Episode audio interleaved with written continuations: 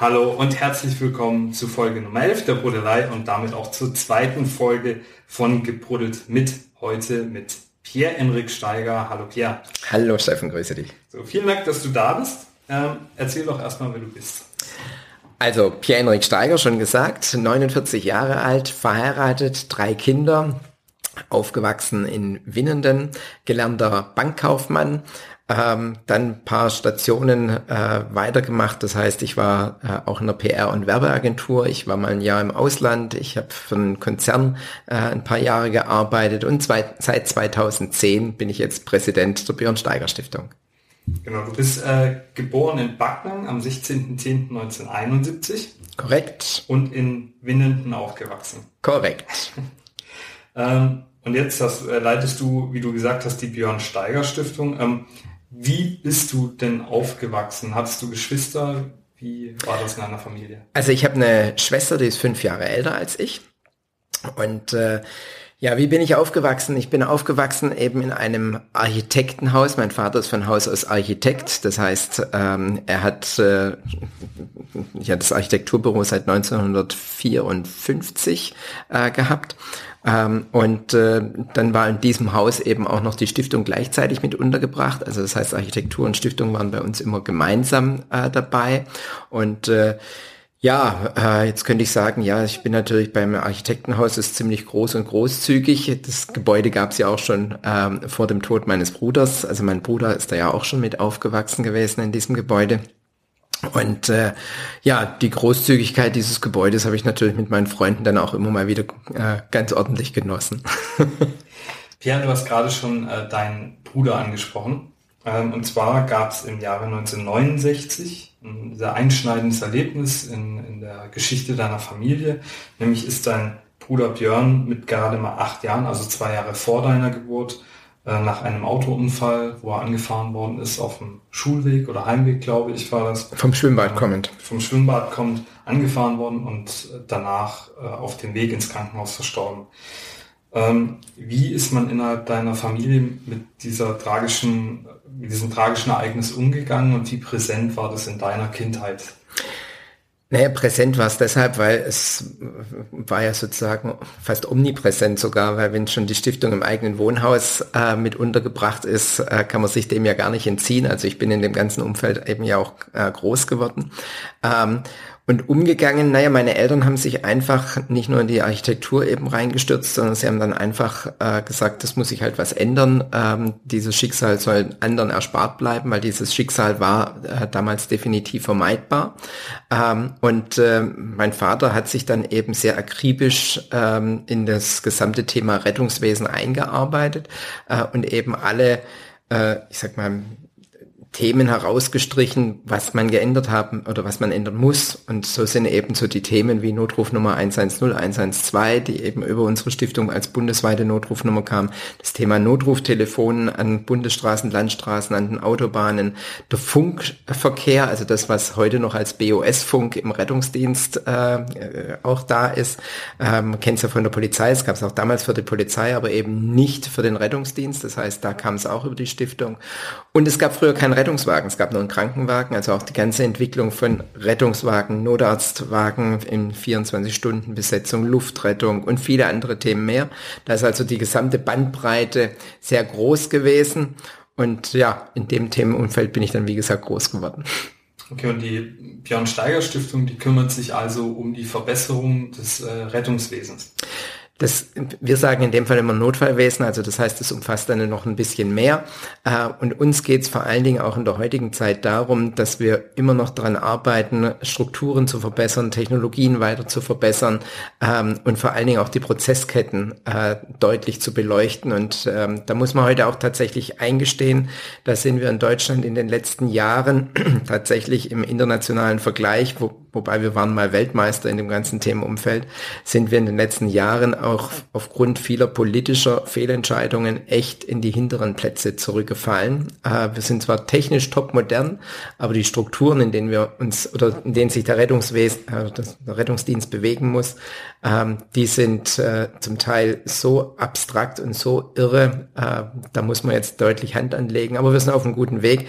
Die ersten Petitionen, die wir im Prinzip schon anstreben wollten, konnten wir schon fast erledigen, weil wir es über die politische Diskussion jetzt dann doch schon rumgekriegt haben. Also im letzten Jahr sind dann schon einige Gesetze mit verabschiedet worden. Ähm, die auch deutlich auf, ähm, ich sag mal, unsere Initiative hin mit entstanden sind. Und daher ist unsere Arbeit heute weniger in der technischen Entwicklung als mehr in der politischen, ähm, äh, ja, ich sag mal, Bewerbung. Äh, wobei auch da kippt's gerade. Wir sind jetzt auch gerade wieder in technischen Themen drin. Also das Stichwort Drohne. Wir haben jetzt gerade eine Ausschreibung gewonnen ähm, in Brandenburg, wo wir äh, den Drohneneinsatz im Rettungswesen generell, ähm, ich sag mal, noch neu beleuchten und neu aufsetzen. Also spannende Themenumfelder.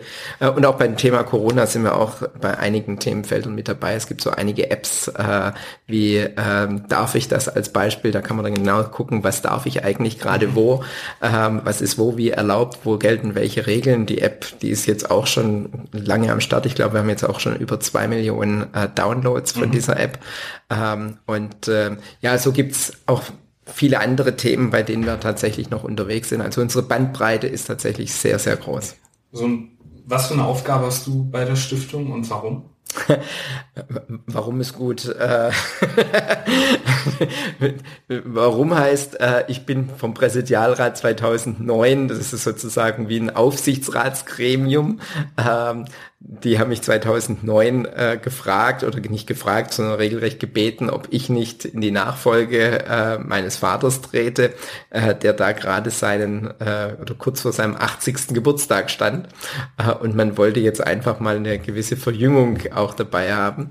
Und ähm, so bin ich sozusagen dann auch dazugekommen. Das war auch nicht großartig zu überlegen. Äh, nicht, dass ich es hätte auch nicht ablehnen können, sondern äh, ich kenne ja die Themenfelder und äh, ich fand es schon immer spannend. Ähm, und ich hatte auch keine große Eingewöhnungszeit. Deshalb äh, war das eigentlich schon eine ganz gute, optimale Besetzung. Für was bin ich verantwortlich? Ich sage immer unterm Strich für alles. das heißt, alles, was gut läuft, bin ich schuld und ähm, alles, was schlecht ist, läuft genauso. Und ähm, nein, das heißt, ich gebe im Prinzip schon die grobe Richtung mit vor. Aber um das auch klar zu sagen, äh, ich kann natürlich nicht alles machen, sondern äh, ich habe ein wirklich gut funktionierendes Team ähm, und ähm, dieses Team ist auch in den letzten Jahren einfach mitgewachsen bei uns äh, und das meine ich jetzt nicht nur in der Breite personell, sondern einfach auch inhaltlich mitgewachsen ähm, und daher kann ich mich heute auch immer entspannt einige Zeit zurücklehnen und sagen, ah, die können jetzt auch mal wieder ein bisschen ohne mich laufen. Das ist und die Zeit nutze ich jetzt eben auch für den VfB. Ähm, du bist gläubig, ne? Ja, das bin ich tatsächlich. Ähm, ich war auch eine ganze Weile ähm, tatsächlich jetzt in Winnenden bei der evangelischen Kirchengemeinde mit engagiert. Das heißt, ich war im Kirchengemeinderat, im äh, Gesamtkirchengemeinderat. Ich war bis hin zur bis, äh, Distriktsynode und Bezirkssynode äh, in den Gremien auch mit reingewählt, weil das sind ja alles Wahlgremien. Ähm, und äh, dann eben auch noch bis hin Diakonieausschuss, Arm- und Altenstiftung. Also ich hatte so ziemlich die große Bandbreite aller äh, Themen und ähm, habe ich gern gemacht. Ich gebe zu, ich habe meine Amtszeit nicht komplett ausgefüllt, ähm, was einfach daran lag, weil ich zur selben Zeit auch bei der Stiftung äh, dann einfach so viele Auslandsthemen hatte, weil wir sind nicht nur in Deutschland äh, unterwegs, sondern auch im Ausland. Und irgendwann war das zeitlich nicht mehr zu packen und äh, dann habe ich tatsächlich 2017 ähm, bin ich hergegangen und habe mich von vielen Ämtern erstmal einfach verabschiedet, mhm. weil ich gebe zu, es gab eine Phase, da war das einfach auch nicht nur kirchenmäßig, sondern ich hatte noch viele andere Ämter dazu. Ich glaube, in der Spitze hatte ich 21 Ämter. Mhm. Äh, und äh, dann habe ich irgendwann gesagt, nee, jetzt, das geht nicht mehr. Und dann habe ich innerhalb von, weil ich war auch noch Vorsitzender des Verbands der Selbstständigen in Winnenden ähm, und ähm, saß noch in anderen Jurys und dann einfach mal einen Cut gemacht, wo ich gesagt habe, nee, weil ich kann mich einfach nicht mehr ernsthaft auf die Themen konzentrieren, da werde ich keinem gerecht und das äh, war nicht mein Ding. Und äh, damit habe ich sozusagen da überall den Cut gemacht. In der Phase hat mein Sohnemann dann gesagt, oh super Papa, jetzt können wir endlich am Samstag ins Stadion gehen. Und das war der Moment, wo ich dann Mitglied beim VfB Stuttgart geworden ah, bin. Ja. damit wird die Sache wieder rund. da, da kommen wir später noch zu, ja. Ähm, aber mal, mal abgesehen von, von vielen Ämtern, wie wirkt sich denn ähm, dein, äh, dein christlicher Glaube auf deinen Lebensalltag aus? Also ich sag's mal so, der ähm, der christliche Glaube, der gibt einem irgendwo halt die innere Zentrierung mhm. ähm, und man hat dann dementsprechend ja auch ein Wertegerüst. Und äh, mit diesem Wertegerüst versuche ich eben auch gegenüber nicht nur äh, Kollegen, Schrägstrich Mitarbeiter, wobei ich habe eigentlich keine Mitarbeiter, ich habe eigentlich nur Kollegen. Ähm, und ähm, das wirkt sich nicht nur da, glaube ich, aus, sondern ich habe, ich versuche dementsprechend auch auf andere, die auf mich zukommen, auch äh, beruflich wie auch immer. Ähm, ich versuche jeden so zu nehmen, wie er ist und äh, mich auch für, zu versuchen, in seine Position mit hineinzuversetzen. Was mir, glaube ich, dahingehend dann ganz hilft, das, das habe ich auch in vielen anderen Bereichen jetzt im Übrigen auch beim VfB in meinen ganzen Gesprächen gemerkt, ähm, da nimmt man dann doch deutlich mehr Informationen mit rein und kann sie dann auch konzentrierter irgendwie verarbeiten. Also das heißt, ich kann äh, deshalb leichter verstehen, wie manche Leute denken, wie sie fühlen und dergleichen. Und das meine ich jetzt nicht, weil ich sie ausspähen will, sondern ich kann mich einfach gut mit reinversetzen und ich glaube, dass ich dann ganz gut mit den Leuten auch umgehen kann. Also und das Thema Nächstenliebe aus dem christlichen Glauben, sage ich mal, das ist, gehört schon ähm, das zieht sich ja bei uns schon in der Stiftung im Prinzip durch. Also wer nicht dieses innere christliche äh, Nächstenliebegefühl hat, äh, kann das eigentlich nicht umsetzen, weil der gesamte Rettungsdienst insgesamt mhm. ist auch darauf aufgebaut. Und zwar, das fängt beim Roten Kreuz an, über die Malteser, die Johanniter. Also sie haben alle irgendwie ein christliches Fundament. Was im Übrigen, um das auch vielleicht an der Stelle ganz kurz zu erwähnen, äh, festzustellen war für mich in meinen Auslandsthemen, weil ich bin im Auftrag der Bundesregierung zum Teil dann eben in vielen anderen Ländern gewesen, wo es dann hieß, wie baut man denn dort einen Rettungsdienst auf? Und ohne den christlichen Glauben haben wir festgestellt, kriegt man die Struktur nicht hin, weil sie einfach in die Logik nicht reinkommen. Also wenn dieses nächste Liebe nicht da ist, sondern der Gegenüber einem vollkommen wurscht ist und egal ist, dann kann ich diese Prozessketten nicht abbilden. Das ging nicht. Ähm, also das fand ich eigentlich die spannendste Erkenntnis, die ich da äh, gerade im Ausland dementsprechend auch an Erfahrung mitnehmen konnte. Würdest du sagen, Pierre-Henrik Steiger ist ein guter Christ? Oh nee, das würde ich nicht behaupten. Also dafür gehe ich viel zu wenig mittlerweile wieder in die Kirche. Ähm, meine Gebetszeiten sind dafür auch, äh, glaube ich, viel zu kurz und äh, die ein oder andere Sünde begeht äh, auch der Pierre Steiger. Also ja, nein, als guter Christ würde ich mich nicht bezeichnen. Ich wäre gerne ein besserer Christ. das ist eine sehr diplomatische Antwort. ähm, ich würde fast sagen, nicht diplomatisch, doch fast kritisch. Pierre, im Jahr 2000, wir kommen zur Stiftung zurück. Ähm, Im Jahr 2000 bekam die Stiftung vom Land eine Bürgschaft in Höhe von 1,5 Millionen Euro. Ähm, nachdem die Stiftung, also äh, nachdem die Stiftung infolge einer geforderten Steuerschuld in die finanzielle Schieflage geraten war, laut STZ.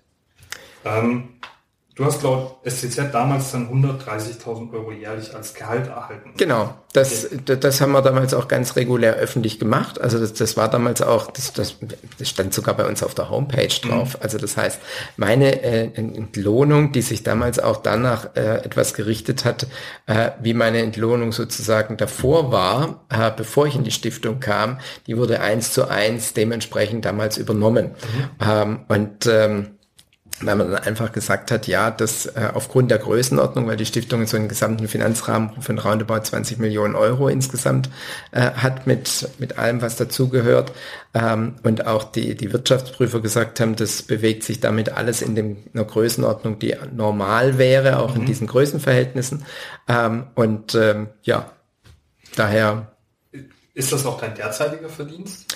Das, von bei der Stiftung ist das mein derzeitiger Verdienst, ja. Und ähm, wenn du jetzt von der Stiftung zum VfB gehst. Sagen wir, du wirst VfB-Präsident. Das haben wir nämlich noch gar nicht gesagt. Du möchtest nämlich VfB-Präsident werden. Jawohl, ich will ähm, VfB-Präsident werden. Ähm, wenn du jetzt von der, von der Stiftung weggehst oder deine, deine Zeit dort beschränkst und zum VfB gehst oder dort mehr Zeit dann investierst, verdienst du dann nach wie vor genauso viel bei der, bei der Björn Steiger Stiftung? Das ist ein Punkt, der ist noch gar nicht diskutiert worden. Ich habe zwar erstmal eine Freigabe gekriegt, dass ich beim VfB kandidieren darf und mhm. man hat intern innerhalb des Präsidialrats jetzt erstmal äh, kalkuliert, dass das möglicherweise zweieinhalb Tage pro Woche äh, Zeit in Anspruch nimmt, wobei da die Rechnung bei der Stiftung eine andere war. Da hieß es nämlich, okay, bisher schafft der Steiger sieben Tage die Woche, zweieinhalb Tage weg, bleiben noch fünfeinhalb Tage oder viereinhalb Tage äh, für die für die Stiftung immer noch übrig.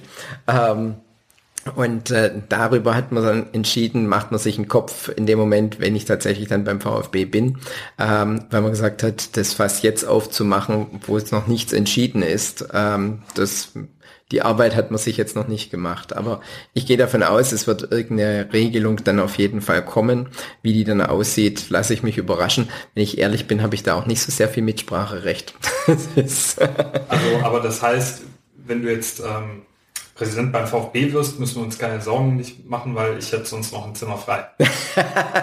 Nein, man muss sich nicht wirklich Sorgen machen, glaube ich. Äh, ich glaube, ich komme da einigermaßen noch drum rum. Äh, und äh, ja, okay. ich habe ja auch noch eine Frau, die beamtet ist als Lehrerin und auch noch sozusagen als Lehrerin tätig ist. Also wir, wir kommen über die Runden. Das ist schön. Ähm, wir kommen zur ersten Hörerfrage, nämlich von Ed Poveretto.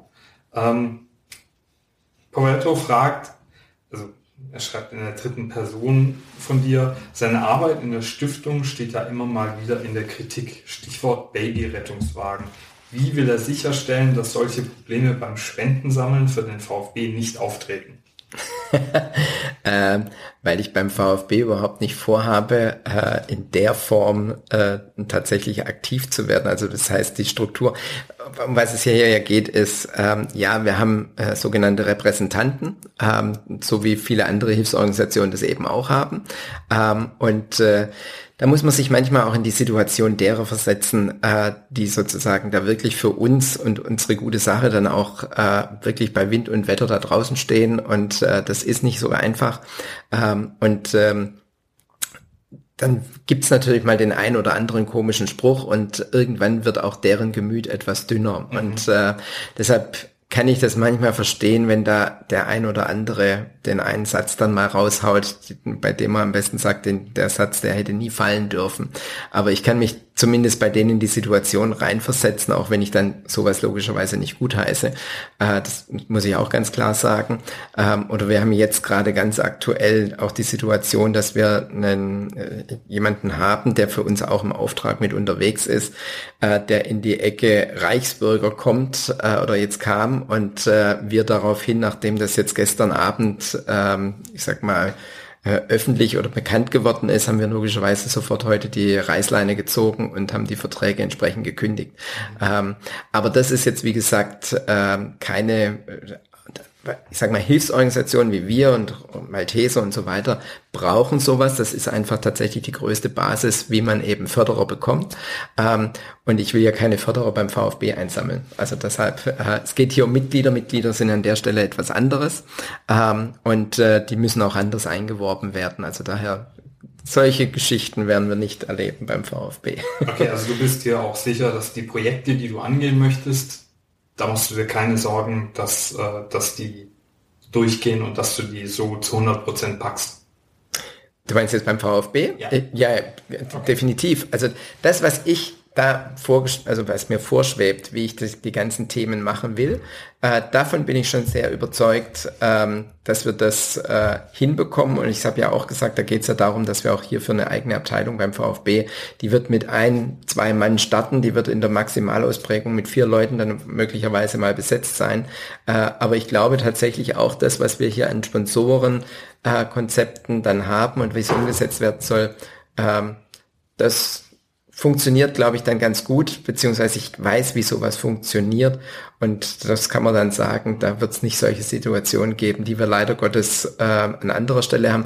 Aber das haben ja nicht nur wir die Probleme, dass in andere Hilfsorganisationen genauso immer wieder mal in den Schlagzeilen da steckt man nicht drin, da wo Menschen arbeiten, menschelt's. Ähm, und ich stehe ja nicht, ich sag mal, in allen Ständen selber mit dabei. Aber du äh, übernimmst die Verantwortung. Ich übernehme die Verantwortung, natürlich übernehme ich sie. Wir haben auch schon Entlassungen der Form gehabt. Also wenn es wirklich war, wo ich sage, das kann ich nicht mehr tolerieren, äh, dann hat man eine, die Reißleine gezogen.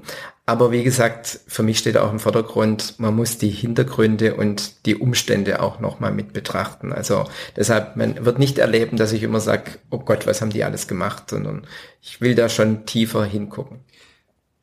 Kommen wir zum VfB und deinem Zukunftspapier. Ja. Du bist seit 2017 Vereinsmitglied mit einer lebenslangen Mitgliedschaft. Ja, wie, so unter dem Tenor, wenn ich was mache, mache ich es richtig. Und dann. Seit wann bist du denn im Freundeskreis?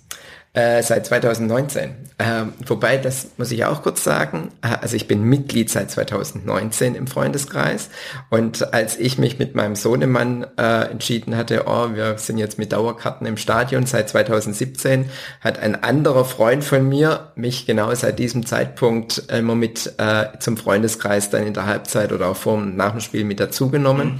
Ähm, und dementsprechend war ich also dort im Stadion immer schon tatsächlich in den Räumlichkeiten. Und dann kam man eben 2019 auf mich zu und hat gemeint, oh, Herr Steiger, wenn es Ihnen doch hier bei uns so gut gefällt, können Sie eigentlich auch Mitglied werden.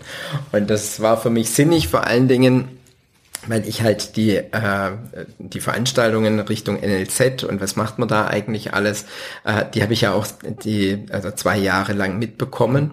Äh, und ich fand es tatsächlich soweit und finde es auch nach wie vor eigentlich eine gute Sache, was man da einfach beim NLZ macht. Ich weiß, es gibt andere Diskussionen über die politischen Aussagen und Richtungen. Äh, da kann man mich jetzt naiv nennen oder wie auch immer, dazu stehe ich und bleibe ich dabei. Ähm, darüber habe ich mir nicht den großen Kopf gemacht. Und ähm, mir war einfach tatsächlich in der Form die Art und Weise der Nachwuchsförderung äh, war für mich wichtig, weil ich das auch anderweitig schon gemacht habe. Also äh, bei unseren Heimatvereinen wie S, äh, SV Bräuningsweiler oder jetzt beim ähm, VfL, äh, VfR äh, Birkmannsweiler ähm, habe ich mich auch jetzt die letzten oder in letzter Zeit auch schon mit eingebracht gehabt oder in ähnlicher Zeitraum. Und äh, das war einfach für mich was Normales, Natürliches. Ähm, du hast gerade bist gerade auf die politische Seite des Freundeskreises eingegangen. Ähm, wird denn dort Vereinspolitik betrieben? Also im Ernst, ich habe es so nicht erlebt. Ich kann es nachvollziehen, dass zum Beispiel bei den öffentlichen Stellungnahmen, die ja auch im äh, was Ende Dezember, Anfang Januar äh, zu dem Streit zwischen äh, Hitzelsberger und äh, Vogt ähm, ich kann das verstehen, dass man daraus ableitet, da wird Politik gemacht, erlebt oder gefühlt habe ich das in der Form nicht. Ich sage aber auch ganz klar, ich fand das Papier, was damals veröffentlicht worden ist, vom Inhalt her, äh, wo man gesagt hat, man sieht die Situation, da verreist den Verein, wenn beide kandidieren und es wurden beide eigentlich aufgefordert, äh, zurückzuziehen äh, zum Schutz des eigentlichen Vereins. Ähm, das Ansinnen fand ich nicht ungerechtfertigt und ich glaube, der Freundeskreis war nicht der einzigste, der äh, in eine ähnliche Richtung äh, das Thema geschoben hat. Ähm, ich kann aber mit der jetzigen Situation, dass äh, Hitzelsberger dann zurückgezogen hat äh, und Vogt angetreten ist, äh, kann ich genauso gut leben. Und ähm, um es auch nochmal deutlich zu sagen, äh, ich habe mich deshalb nicht motiviert gefühlt zu sagen, holla, und jetzt äh, trete ich gegen Vogt an, äh, weil es Hitzelsberger nicht kann. Sondern, wenn das die Motivation gewesen wäre, dann wäre ich wahrscheinlich schon früher mal eingetreten. Sondern bei mir war es wirklich zu sagen, hey, bei der letzten Wahl haben sie nur Vogt aufgestellt. Mhm. Ähm, und das ist für mich keine Wahl. Und äh, das war für mich ein ganz zentraler Punkt. Äh, und deshalb habe ich mich motiviert gefühlt zu sagen, okay, vielleicht bringe ich mal ein Package mit, ähm, was da passen könnte. Und ich biete dieses Package an. Und äh, ja, und deshalb stehe ich jetzt hier zur Wahl äh, und habe versucht, ein Angebot und, äh, zu unterbreiten. Äh, warst du denn vor 2017 auch schon VfB-Fan? Ich bin seit ich glaube ich denken kann irgendwie VfB-Fan, um das auch kurz zu sagen. Ich hab, äh, bin ganz stolz gewesen, als ich äh, in die Schülerzeitung bei uns in der Schule mit äh, mit dazu genommen worden bin äh, und ich den ersten Auftrag bekam: Mensch, du könntest mit wem auch immer mal ein Interview machen. Und was habe ich gemacht? Mein allererstes Interview war Helmut Benthaus. Das ist und das zog sich dann fort. Ich habe dann später noch Guido Buchwald, die Försterbrüder äh, mit interviewt. Also ich war dann irgendwie der rasende Sportreporter bei uns in der Schülerzeitung, ähm, weil das war dann doch so ein bisschen das eigentliche Gewicht. Also und da war ich dann, jetzt muss ich rechnen, da war ich 12, 13 Jahre alt. Ähm, also ist schon eine Weile her und äh, nein, natürlich äh, Machst mir aber keine Konkurrenz jetzt.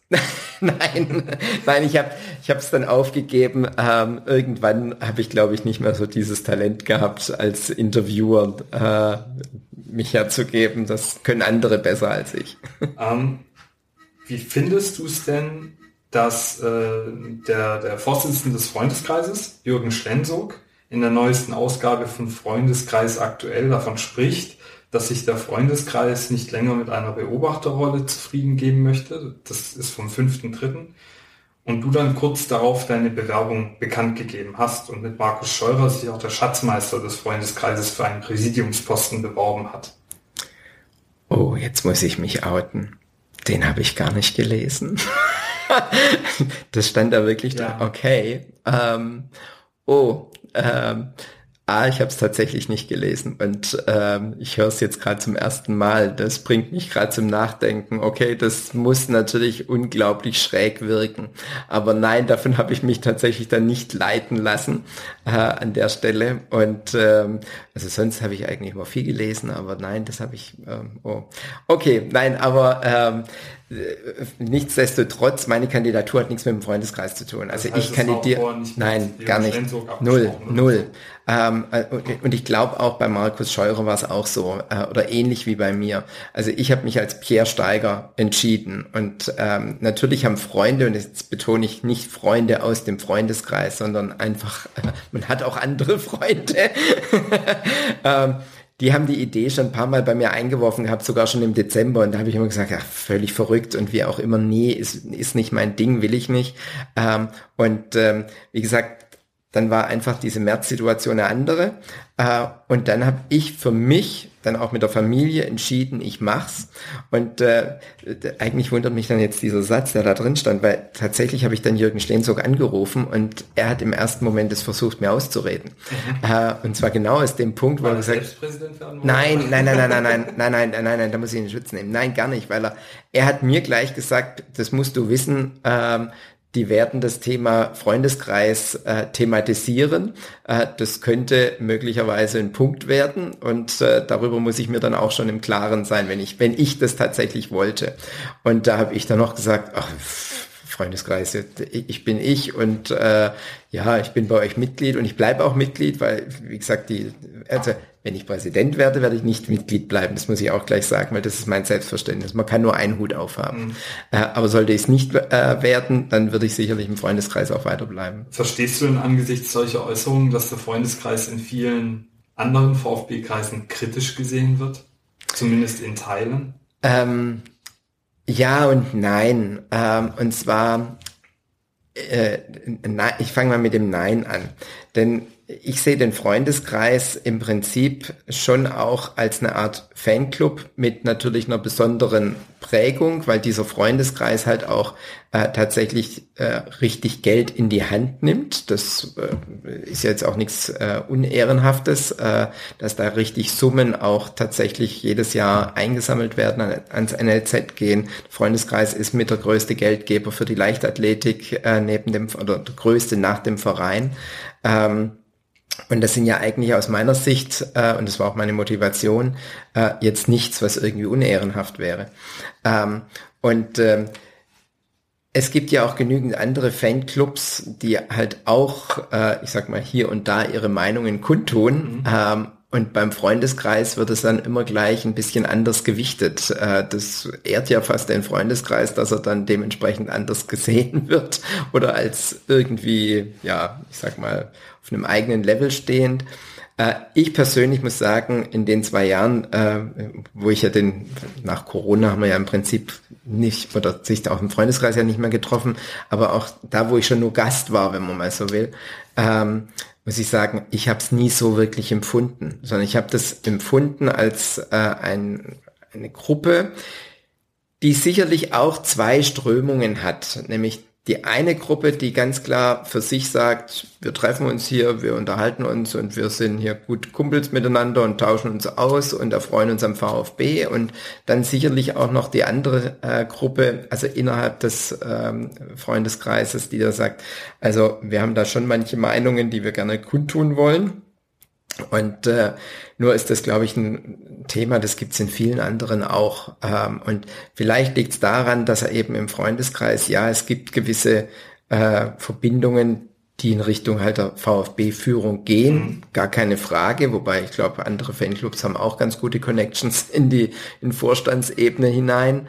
Ähm, und ähm, dadurch ähm, also ich habe, also mir, mir persönlich kommt es immer ein bisschen vor, aber ich will da jetzt auch nicht äh, jemand anderen zu nahe treten. Es wird ein bisschen arg äh, hochgepusht, weil ich es nicht ganz so intensiv erlebe, aber äh, die Wahrnehmung kann jeder haben, wie er, wie er ist. Äh, ich kann keinem die Wahrnehmung vorschreiben.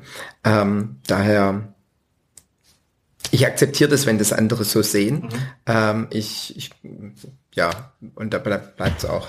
Das ist du hast von zwei Lagern gesprochen, das ist dann das Malle C-Lager und äh, das Steiger vor Fresi-Lager, oder? Nee, gar nicht. Nein, nein, nein, nein, nein, nein, überhaupt gar nicht. Ähm, also äh, jetzt nehmen wir auch nochmal den Markus äh, Scheurer noch mit, mit dazu. Also Punkt eins, ähm, ich habe es dann auch erst zwei Tage nach meinem, äh, also als ich gesagt habe, ich werde kandidieren, äh, kam Markus Scheurer dann erst auf mich zu und hat gesagt, du, ich werde wahrscheinlich fürs Präsidium kandidieren. Ähm, und ähm, da war ich auch kurz überrascht, weil auch damit hatte ich, wie viele mit meiner Kandidatur nicht gerechnet hatten, hatte ich mit seiner auch nicht gerechnet. Ähm, und dann gesagt, ja gut, äh, dann viel, viel Glück. Er hat mir Glück gewünscht, ich habe ihm Glück gewünscht. Ähm, und das war es dann eigentlich auch schon. Also ich muss dazu sagen, wir, wir sind, waren davor ähm, wir sind jetzt nicht privat direkt befreundet, wir sind aber innerhalb des Freundeskreises befreundet. Wir, äh, wir haben ein gutes Verhältnis miteinander ähm, und es wird mit und ohne Kandidatur wird sich das nicht ändern. Ja, also ich bin da ziemlich entspannt.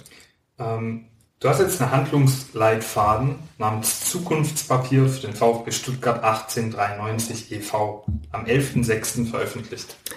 Ähm, da geht es um vor allem um demokratischere und transparentere Strukturen und ein besseres Verhältnis zwischen Mutterverein und Tochter AG.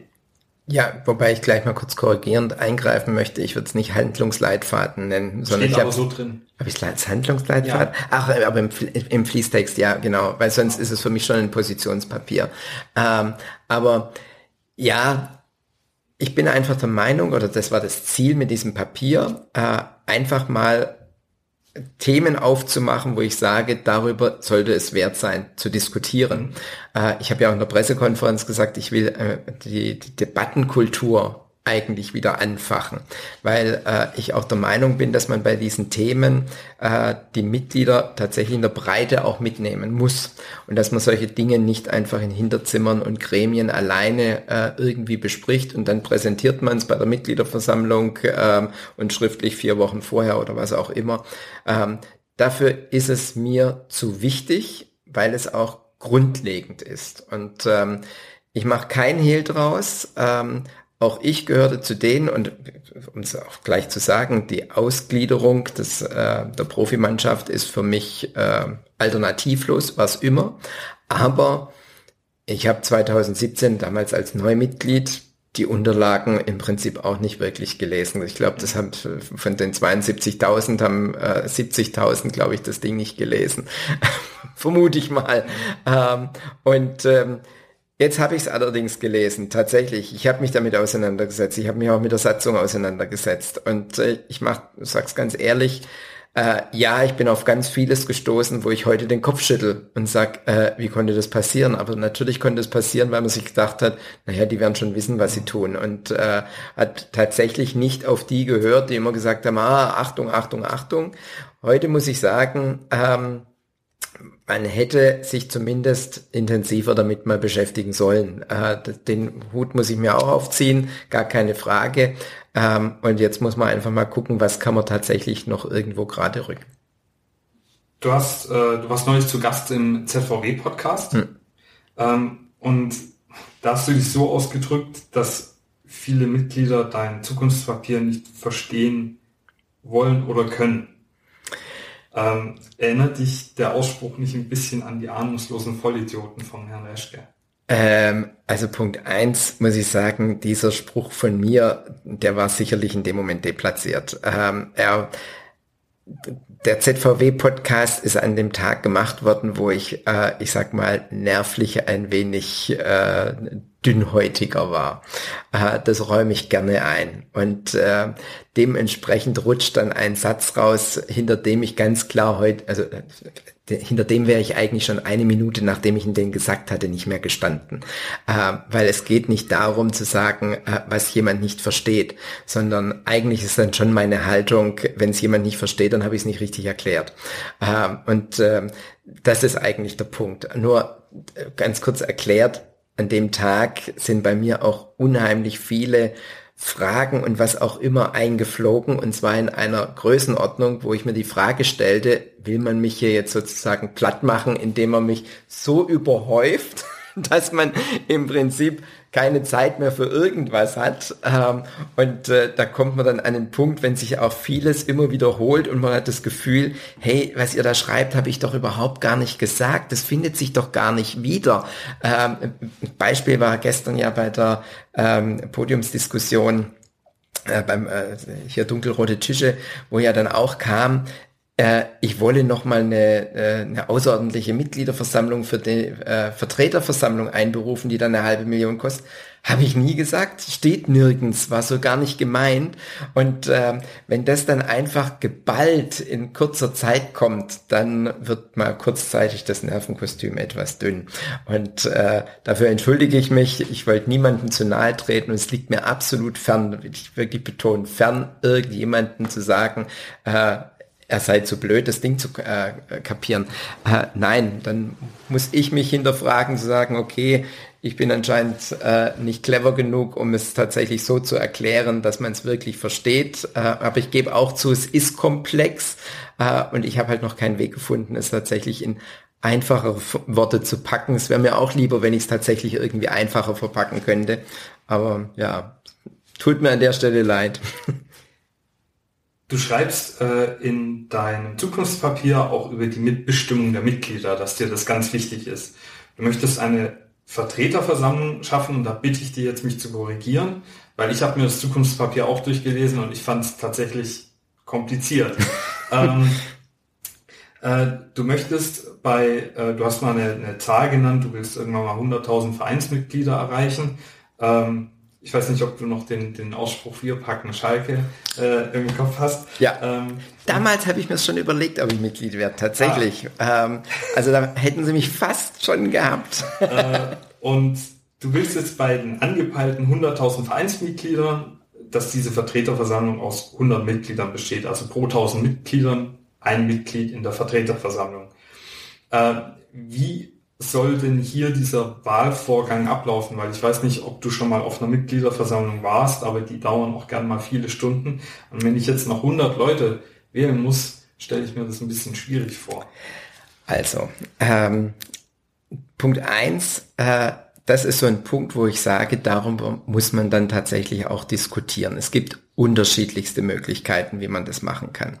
Ähm, ich sage, also prinzipiell bin ich von der Struktur her eigentlich so, dass ich glaube, dass es fair wäre, wenn wir äh, ähnlich wie, ich sag mal, beim Vereinsbeirat haben wir ja auch drei Gruppen, würde ich da auch gern drei Gruppen, aber die nicht nach irgendwie Sport und was auch immer, sondern nach Altersgewichtungen zu äh, strukturieren. Also, aber das ist, wie gesagt, jetzt äh, ein Punkt von mir. Ich bin generell für alles offen, äh, wenn, wenn andere Vorschläge da sind. Aber jetzt nehmen wir mal den Punkt, dass ich sage, komm, macht man die erste Gruppe zwischen 18 und 29, von 30 bis 49 und 50 bis hinten raus.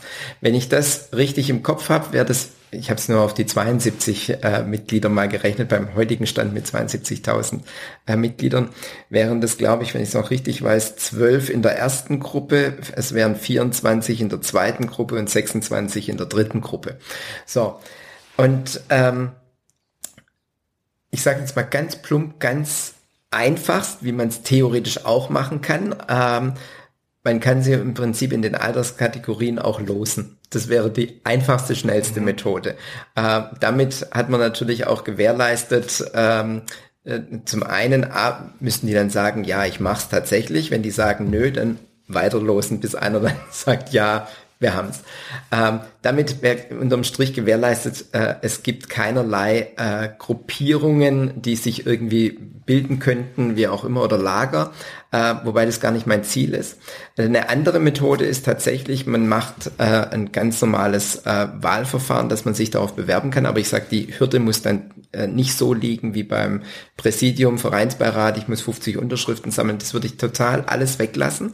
Ähm, dann wäre tatsächlich der einfachste Form zu sagen, pass auf, wir bauen hier eine Plattform äh, auf der Homepage des VfBs äh, und äh, jeder, der äh, sich bewirbt, kann dort eben ein Bewerbungsvideo oder was auch immer mit einstellen und dann hat man eben die Sammlung und äh, dann gewinnen eben die 72, die die meisten Stimmen in irgendeiner Form kassiert haben. Aber das ist jetzt alles natürlich noch sehr grob gesprochen, weil man muss ja überhaupt äh, erstmal die Entscheidung finden, will man dieses Gremium? Ich habe es ja in den letzten Tagen gemerkt, wie kontrovers das Thema diskutiert wird. Mhm. Ähm, und wenn man so will, geht es mir ja nicht nur darum zu sagen, ich will jetzt dieses Gremium, das wäre sozusagen der falsche Ansatz, sondern warum habe ich dieses Gremium äh, als Vertreterversammlung in den Raum gestellt? Weil mir ständig aus allen möglichen Ecken immer kam, wir wollen mehr Mitbestimmung. Und dann kommt eben die Frage, wie kann ich mehr Mitbestimmung bezogen auf die AG tatsächlich umsetzen?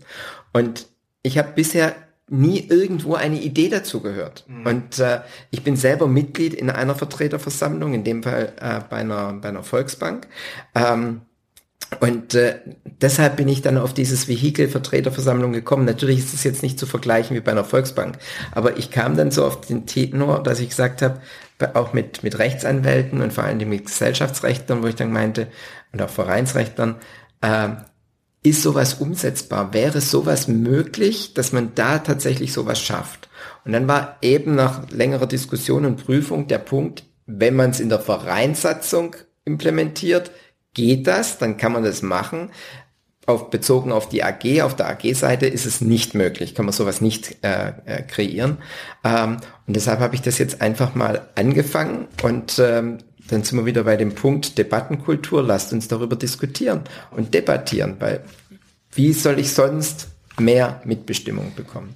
Ähm, das heißt also, ich als Mitglied müsste mir dann halt vorher selbst diese Videos angucken von genau. allen Bewerbern, ja, wenn ich mich da richtig informieren will. Aber hast du denn auch eine Idee dazu, wie man zum Beispiel verhindern könnte, dass so eine Vertreterversammlung von Gruppierung unterlaufen wird? Gerade wenn du jetzt sagst, also sagen wir mal, wir haben ja jetzt auf den Vereinsbeirat 50 Bewerber gehabt, wenn ja. ich es richtig im Kopf habe. 48. Ähm, äh, genau. 48.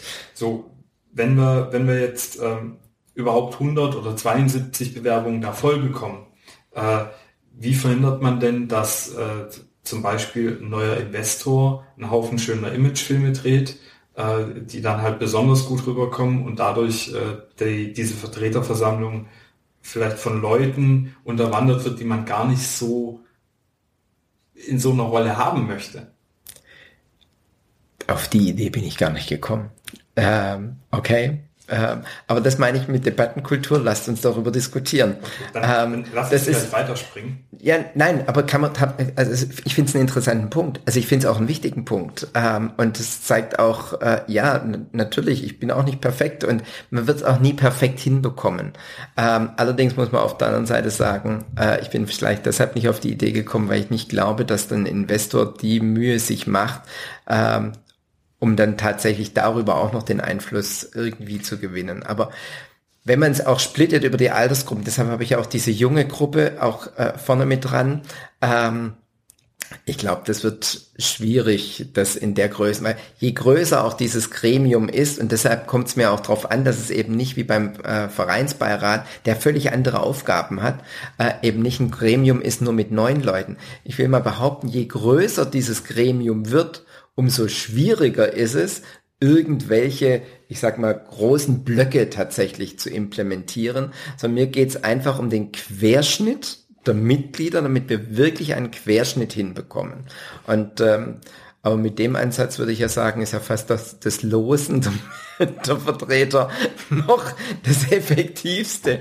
Aber lasst uns darüber wirklich dann diskutieren. Also sollte ich gewählt werden, dann würde ich dieses Thema wirklich gerne in Runden wie dunkelrote Tische oder wie früher hatten wir die Gremien noch größer mit der Zukunftswerkstatt. Das waren ja wirklich viel größere Veranstaltungen.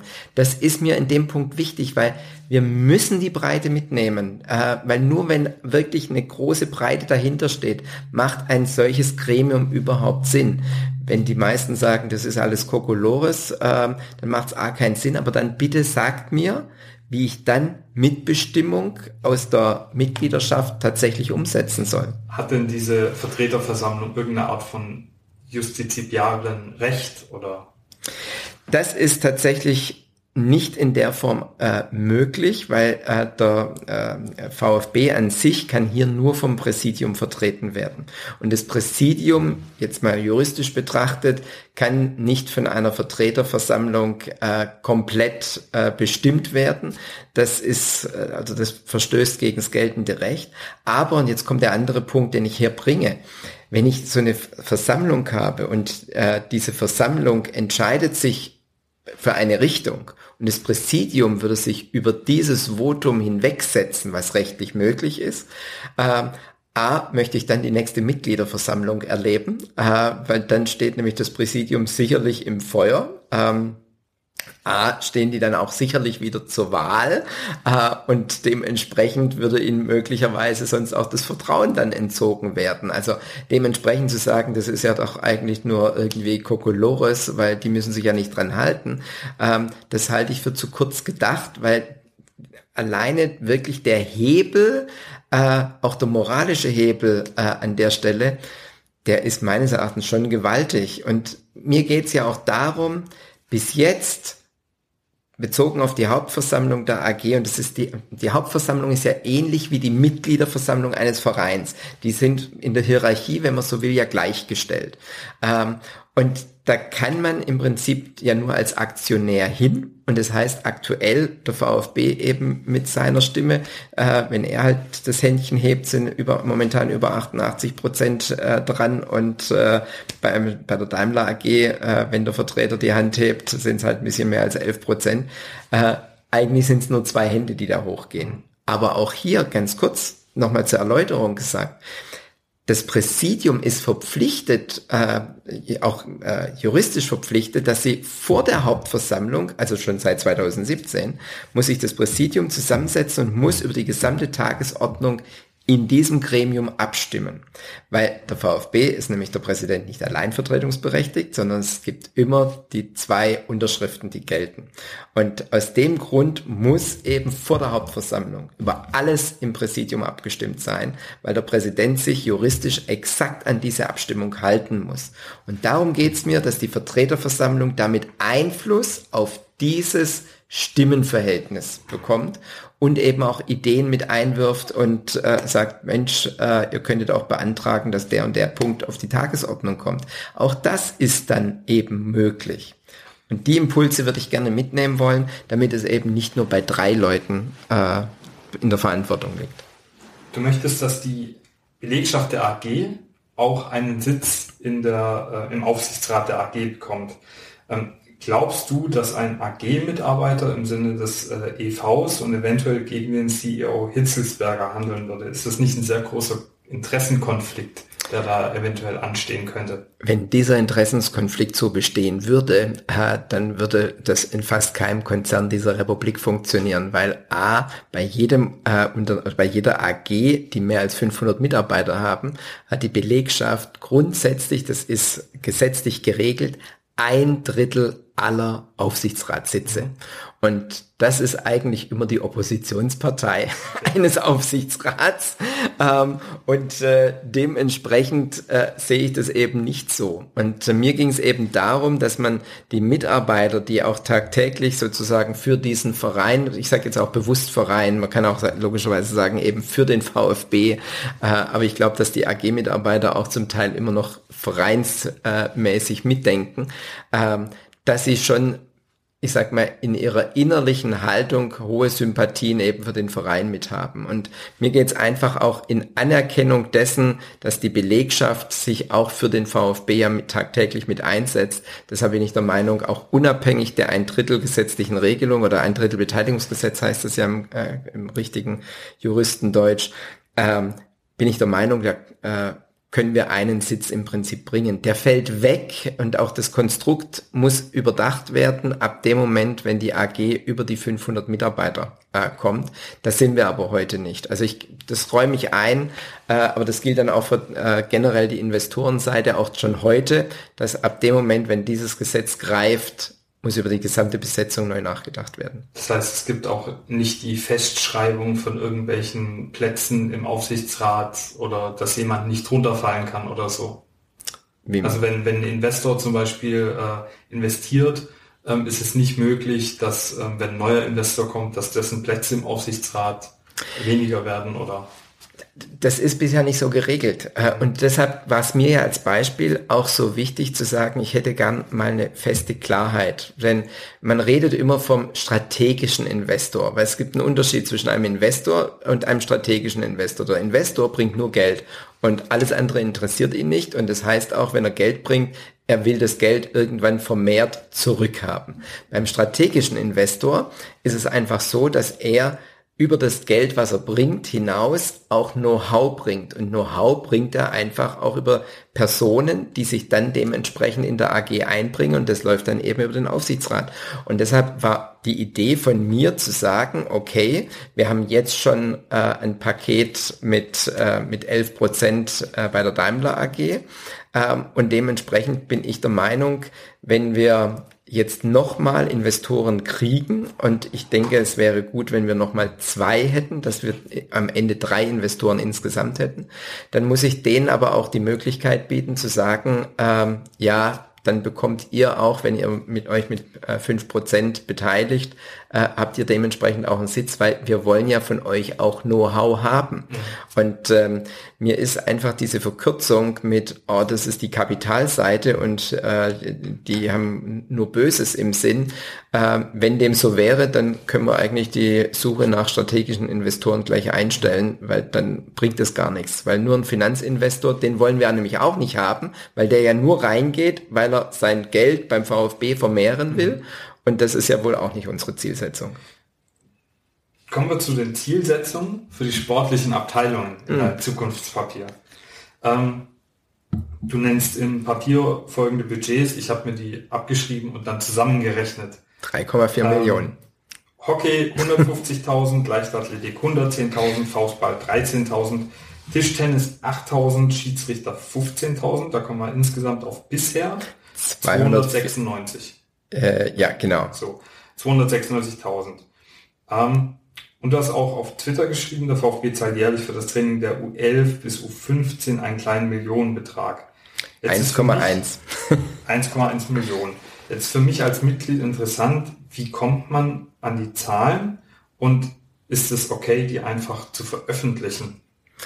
Die Diskussion finde ich deshalb interessant, weil, also ich erstmal, wie komme ich an die Zahlen? Ja. Weil die Zahlen mir in meinen Gesprächen, und zwar auch schon bevor ich überhaupt nominiert wurde, das heißt, wo ich noch in der Bewerbungsphase war, und zwar auch noch bevor ich mein Be Gespräch beim Vereinsbeirat hatte, äh, habe ich, weil ich gesagt habe, ich will kandidieren, ähm, habe ich diese Gespräche geführt. Jetzt muss ich überlegen, ich glaube, ich habe die sogar schon gehabt, bevor ich überhaupt die Bewerbung. Nee, die Bewerbung hatte ich schon abgegeben. Ja, genau. Ich habe die Bewerbung abgegeben. Ähm, und ähm, von da an habe ich dann die Gespräche mit den Abteilungsleitern geführt. Ich habe äh, Gespräche mit Aktiven gehabt. Und in diesen Gesprächen, äh, wo es darum ging, erzählen Sie mir doch mal, äh, was sind Ihre Zielsetzungen, was sind Ihre Möglichkeiten und dergleichen. Da hat mir jeder Einzelne genau erklärt, was er an Budgets hat. So bin ich an die Budgets gekommen. Und beim Fußball äh, bin ich aufs Budget gekommen, weil mir Rainer Adrian äh, das in einem Telefonat beiläufig dann sagte. Mhm. Ähm, weil ich, ich habe gar nicht so richtig danach gefragt. Ich habe, wir hatten so über den Jugendfußball und die Budgetgrößen und dann hat er dann gesagt, ja, ja, das sind ja dann diese 1,1 Millionen. Und mhm. so also wenn man so will, nein, ich habe keine Unterlagen in Schriftform gekriegt. Mhm. Es ist mir von allen Beteiligten erzählt worden und keiner hat es mir erzählt, so unter dem Tenor, aber das darf keiner wissen. Und jetzt sage ich, komme ich nochmal drauf, warum mich das, die Diskussion ein bisschen irritiert, weil auf der einen Seite sagt man immer, wir wollen mehr Transparenz beim VfB. Und äh, was ich toll finde, ich bin auch für mehr Transparenz. Es gibt ganz viele Dinge, wo ich sage, warum ist das eigentlich unter Verschluss? Warum sind die Geschäftsordnungen beim VfB nicht öffentlich einsehbar? Bei jedem anderen Unternehmen kann man Geschäftsordnungen einsehen, nicht beim VfB. Warum? Äh, erschließt sich mir tatsächlich nicht. Ähm, und äh, dementsprechend sage ich, ist mir auch wichtig, auch solche Zahlen einfach mal öffentlich zu kommunizieren. Und ich kann auch viele andere Dinge, die bisher irgendwie, oh, das wird nur einem zugetuschelt, äh, wobei es rechtlich gar keinen Grund gibt, warum das geheim wäre, ähm, wird es trotzdem ein Riesenbohai draus gemacht. Und ich finde es witzig, dass vor allen Dingen viele also ich jetzt nicht ja auf Twitter und sonst wo bei mir gemeldet habe mit Ort, was fällt mir ein oder äh, darf ich das und wie komme ich dazu? Aber es sind die gleichen, wenn man dann weiter guckt, wo dann irgendwo drauf steht, mehr Transparenz will man, äh, warum ist die Informationspolitik so dünn? Äh, und das verstehe ich, also das ist für mich einfach dann der Widerspruch. Jetzt komme ich und mache was transparent und dann, wuff, war es auch nix. Ähm, wir haben nicht mehr viel Zeit, ja. Oh, Entschuldigung. Die, die, die, die Zeit rast. Ähm, wir können aber gerne nachher noch weiter sprechen. Immer wieder ähm, gern. Ich komme kurz zu dem Punkt Frauenfußball und NLZ. Äh, da hast du gesagt, das NLZ soll von der U12 bis zur U15 zur AG verschoben werden von der EV-Seite. Die U11 muss da im EV bleiben, äh, wegen den DFB-Statuten. Ja. Ähm, würde es deiner Meinung nach nicht mehr Sinn machen, den Grundlagenvertrag zwischen AG und EV zu bearbeiten, damit der EV endlich eine Entschädigung bei Transfers von ehemaligen Jugendspielern bekommt? Und ist dieser Prozess, äh, dass die U12 bis U15 verschoben werden soll, also dass du das möchtest, ist das schon mit Thomas Hitzelsberger und Herrn Krücken besprochen worden? Also dazu kann ich jetzt Folgendes sagen. Als das Papier rauskam, äh, ich hätte ja gern das Gespräch mit Thomas Krücken vorher gehabt. Mhm. Äh, es ist ja schon hinreichend kommuniziert worden, warum dieses Gespräch damals im Mai nicht stattgefunden hat.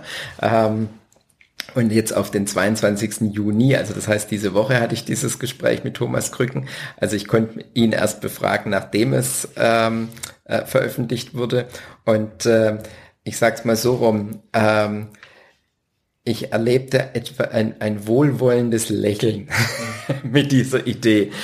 Der Hintergrund ist, das hat, wurde mir ja auch im Vorfeld, so ist es ja auch entstanden. Ich hatte äh, aus anderen Ecken äh, des Vereins äh, einfach auch schon die Information, dass es manchmal etwas schwierig ist, äh, diese, diese Aufteilung zwischen EV und AG auch innerhalb des NLZs ähm, weil die haben ja dann auch immer zwei Hüte auf. Und äh, das ist manchmal nicht so ganz unkritisch im, im Daily Business, sage ich jetzt mal. Ähm, und daher gab es schon im Vorfeld die Signale, dass man es vielleicht Sinn machen würde, wenn man tatsächlich die Nachwuchsarbeit ähm, wirklich komplett an die AG hängt. Da, warum hat man die Aufteilung damals gemacht? Es gab, es gab einen Grund, und zwar das Argument damals war, ab der U16 kriegen die Spieler Verträge und ab dem Moment, wo sie wirkliche Verträge kriegen, macht es Sinn, dass sie dann zur AG gehen. Das war die, die damalige Idee. Und ähm, wenn jetzt einfach so durchschimmert, ähm, ja, aber das gestaltet sich manchmal eben etwas schwierig, vor allen Dingen, wenn das NLZ ähm, in dem Jugendbereich, ähm, wo die AG sich dann finanziell nicht wirklich einbringt, sagt, wir bräuchten aber dieses und jenes und der Verein sagt, das Geld haben wir jetzt aber nicht, äh, das irgendwie für diese Gruppe anzuschaffen, ähm, dann sind, ziehen die einen etwas die längeren Gesichter äh, und äh, der Verein hat aber trotzdem die Finanzmittel dementsprechend nicht. Und wäre es eben in der AG, dann können die das sozusagen alles gemeinsam einmal durchnutzen. Und dann gibt es diese Trennlinie nicht. Und deshalb macht es Sinn. Und äh, ja, das mit der U11 ist einfach so, der EV braucht äh, dauerhaft eben eine Fußballabteilung. Die Größe ist nicht definiert. Äh, und deshalb war eben der Punkt zu sagen, dann lass uns die kleinste Einheit, äh, ich habe jetzt über Thomas Krücken gelernt, man hat jetzt dann oder startet jetzt wahrscheinlich doch mit der U10. Also das heißt, dann wäre in dem Papier, wird es dann heißen, die U11 bis U15 zur AG und die U10 wäre eben dann im EV. Ähm, eine Erhöhung der Mitgliedsbeiträge zur Stärkung des EVs steht laut deinem Papier für dich nicht zur Debatte. Ja. Ähm, wäre es aber nicht der einfachste und unkomplizierteste Weg, den Mitgliedsbeitrag zumindest auf freiwilliger Basis von der Inflation zu bereinigen? Äh, weil meines Wissens nach wurde der Mitgliedsbeitrag seit 2006 nicht mehr angepasst. Seitdem sind aber ja Mieten teurer geworden, der Verein ist wahnsinnig gewachsen etc. pp. Also, freiwillige Basis, sofort. Ähm, äh, das heißt, äh, also bei, der, bei, äh, bei dem Thema freiwillig, da habe ich überhaupt nichts dagegen. Aber ich will jetzt mal sagen, was habe ich in meinen Videokonferenzen auch mit Fanclubs erlebt. Da kamen eben auch Aussagen wie, hey, wir haben in unserem Fanclub für einen Jahresbeitrag von 18 Euro. Wir haben jetzt Austritte, weil Leute sagen, hey, die 18 Euro, die tun mir gerade weh, weil meine gesamtwirtschaftliche Situation ist schwierig. Und äh, Deshalb halte ich es im, zum jetzigen Zeitpunkt in der Form äh, auch das falsche Signal. Vor allen Dingen, weil man überhaupt nicht versucht hat, anderweitig die Finanzen im EV nach oben zu bringen. Und solange man das nicht tut, weigere ich mich zu sagen, äh, da zieht, wir fangen mit der Mitgliedsbeitragserhöhung an. Das ist für mich das letzte aller Möglichkeiten und nicht die erste mhm. der Möglichkeiten. Vor allen Dingen muss man auch bedenken, mit jeder Beitragserhöhung habe ich automatisch erstmal auch eine Austrittswelle. Deshalb, ich weiß nicht, wie hoch die Austrittswelle 2006 bei der letzten äh, Beitragserhöhung war, aber ich gehe mal davon aus, ähm, also die Zahl würde mich wirklich interessieren, weil ich gehe davon aus, dass wir die äh, ungefähr ähnliche Prozentzahl jetzt wieder hätten. Und jetzt machen wir nur ein Beispiel. Wenn nur 5000 Mitglieder austreten würden von den 72, dann würden schon fast der Betrag von mit dem Austritt von 5000 Leuten die Erhöhung ins äh, ja fast in sich auflösen, dann hätten wir überhaupt nichts gewonnen, außer dass wir plötzlich weniger Leute geworden sind. Und das ist eben für mich der Punkt, äh, wo ich sage, das bringt doch so nichts, das, das, das passt so nicht. Ähm, und daher, aber bei freiwillig, wer es macht, wer es kann, gerne. Ähm, das steht denen überhaupt nicht in Abrede. Aber das ist halt nicht der Antrag gewesen, sondern für alle. Und das ist für mich das Problem. Okay, ähm, du hast gerade den Abpfiff gehört. Ich habe den Apfel, deshalb war ich auch kurz irritiert in meinem Wortschwall äh, sozusagen. Ich habe noch eine interessante Frage von Danny 1893. Ähm, die möchte ich noch stellen. Ja. Äh, und zwar, äh, ja, für den Fall, dass du nicht gewählt wirst, ähm, würdest du trotzdem dein, äh, du sagst dein Hauptasset, ja, nämlich die, die, dein Wissen bezüglich der Sponsorengewinnung trotzdem äh, für den VfB zur Verfügung stellen? Ja, nein, und zwar, das muss ich kurz begründen. Ähm, es ist deshalb schwierig, weil es ist ein kompliziertes Thema. Und wenn dann ein, wenn wir einen Präsidenten haben, der nicht komplett äh, hinter diesem System auch steht und ähm, möglicherweise dann auch meint, mit anderen Ideen ein, das mache ich nicht an Vogtfest, mhm. sondern es gilt grundsätzlich, also wirklich grundsätzlich für, äh, dieses Thema ist so speziell und äh, man, man, hat sich da einfach auch ein Wissen jetzt bei mir mit angeeignet, ähm, dass ähm, und das ist nicht, weil ich jetzt so besonders intelligent bin, sondern weil äh, auch wir haben uns das über Jahre hinweg erarbeitet. Ähm, und das, äh, wie gesagt, dieses Sponsorenthema ist sehr, sehr komplex, das gebe ich zu, äh, und sehr speziell. Ähm, und ich habe es immer wieder an anderer Stelle erlebt, dass es immer Leute gibt, die dann sagen, äh, ja, das ist soweit gut, aber das hätte ich gern noch so und so ergänzt. Und ich weiß, dann crasht es. Und wenn man da sozusagen nicht von oben äh, die Zügel selber in der Hand halten kann, um ganz klar zu sagen, das ist wirklich der Weg, da können wir kaum nach links oder rechts weit ausweichen, äh, und ich dann in der Position logischerweise bin, äh, dass aber der Präsident dann doch sagen kann, nö, jetzt machen wir es doch ein bisschen anders, äh, dann kann ich halt nicht mehr hinter diesem Konzept in der Form stehen, weil ich dann fest davon überzeugt bin, dass es nicht funktioniert, und zwar nicht, weil ich es, wie gesagt, äh, erfunden hätte, wie auch immer, sondern ähm, dann, oder wir hätten einen Präsident, der ein ähnliches Erfahrungswissen hätte. Also weil ich bin nicht ganz alleine auf dieser Welt. Da gibt's schon auch noch ein paar andere, die auch dieses Wissen haben. Aber wir haben das halt bislang nicht beim VfB und das ist der entscheidende Unterschied. Und deshalb äh, muss ich da dann leider sagen, dass da wird's schwierig. Mhm. Ähm, und ähm, ja, deshalb äh, sag ich, ich will es aber unbedingt eigentlich umsetzen. Also ja, ich würde es auch gerne danach machen, weil ich davon einfach überzeugt bin, dass es uns weiterbringt, aber es birgt einfach ein extrem hohes Risiko. Okay, Pierre.